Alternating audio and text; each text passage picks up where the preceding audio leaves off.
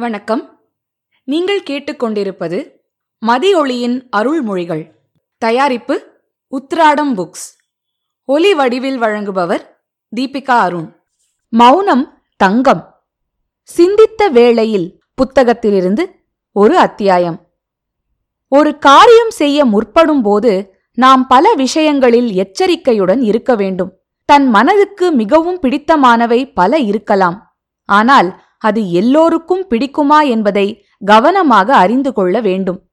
பிடிக்கவில்லை என்றாலும் அதை உடனே அப்படியே அடுத்தவரிடம் எடுத்து சொல்லிவிடக் கூடாது. அதை மனதுக்குள்ளேயே பிறர் அறியாமல் பாதுகாப்பாக வைத்துக் கொள்ள வேண்டும். இவற்றை நன்கு சீர்தூக்கி நியாயமான முறையில் நாம் விரும்பியபடி காரியங்களை செய்ய வேண்டும்.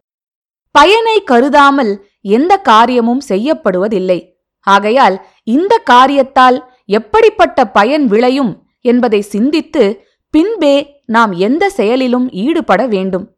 பொருள் ஈட்டுவதிலும் பல வகை உண்டு. எப்படி வேண்டுமானாலும் சம்பாதிப்பதென்பது ஒன்று. இப்படித்தான் சம்பாதிக்க வேண்டும் என்பது மற்றொன்று. நேர்மையான வழியில் ஈட்டப்படாத செல்வம் நிறைய குவியது போல் பொய்த் தோற்றம் இருக்கும். ஆனால் அந்த செல்வம் நீண்ட நாட்கள் நிலைத்து நிற்காது. அது மட்டுமன்றி அந்த செல்வம் அழியும் வேளை வரும்போது அதனுடன் நல்ல வழியில் ஈட்டிய பொருளும் சேர்ந்து அழிந்துவிடும்.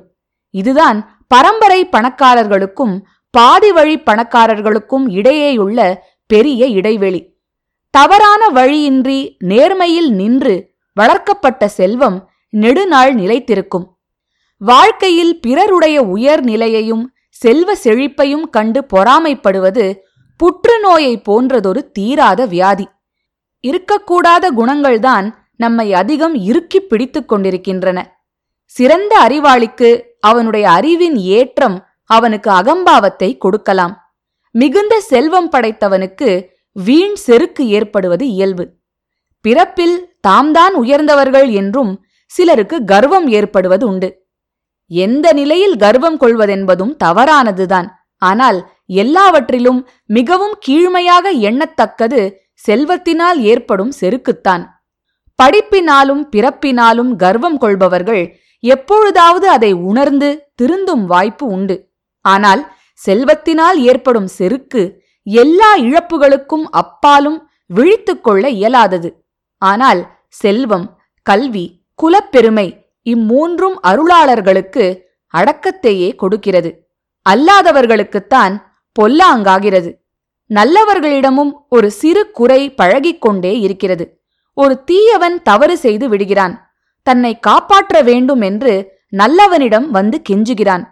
தன்னுடைய உதவி இல்லாவிட்டால் அவன் இந்த தடுமாற்றத்திலிருந்து மீள முடியாது என்பதை உணர்ந்ததும் நல்லவன் அவன் நன்றாக கஷ்டப்படட்டுமே என்று விட்டு விடுகிறான் உதவ மறுக்கிறான்.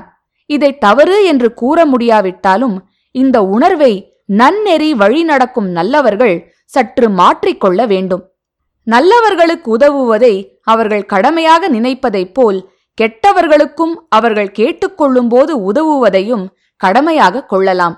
இப்படிப்பட்ட பண்பினால் தீயவர்கள் நல்லவர்களாக திருந்துவதற்கும் வாய்ப்பு அதிகம். பணம் அழிந்தால் எதுவும் அழிந்து போய்விடப் போவதில்லை. உடல் நலம் அழிந்தால் அது ஓரளவு இழப்புத்தான். ஆனால் ஒழுக்கம் அழிந்துவிட்டால் எல்லாமே அழிந்தது போல்தான் என்று ஒரு ஆங்கில பழமொழி உண்டு. தங்கம் நெருப்பிலிட்டால் தகதகக்கும் பளபளப்பில் மின்னும். அதே போன்று ஒழுக்கம் மிக்கவர்கள் நல்லதையே நினைப்பார்கள் நன்மையே செய்வார்கள். சான்றோர்களை சார்ந்து ஞானம் கைவரப் பெற்றவன் தர்மத்தின் வழியில் தலை நிமிர்ந்து நடக்க முடியும். பிறருக்கும் அந்த தர்மத்தை எடுத்துரைக்கும் வல்லவனாகவும் ஆகின்றான். சமுதாயத்தை உயர்வடையச் செய்ய தகுதியுள்ளவனாக ஒவ்வொருவனும் தன்னை யாக்கிக் கொள்ள வேண்டும்.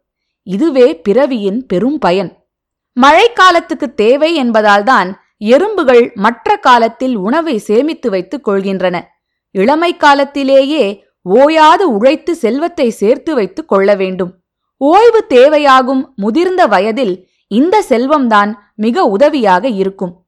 இக வாழ்வுக்கு தேவையானவற்றை தீவிரமாக ஈட்டி வைத்துக் கொள்வதைப் போல் பரவாழ்வுக்கு தேவையான புண்ணியச் செயல்களையும் புலன்கள் ஓய்ந்து போகும் முன்பே போற்றி காத்து வளர்த்து கொள்ள வேண்டும்.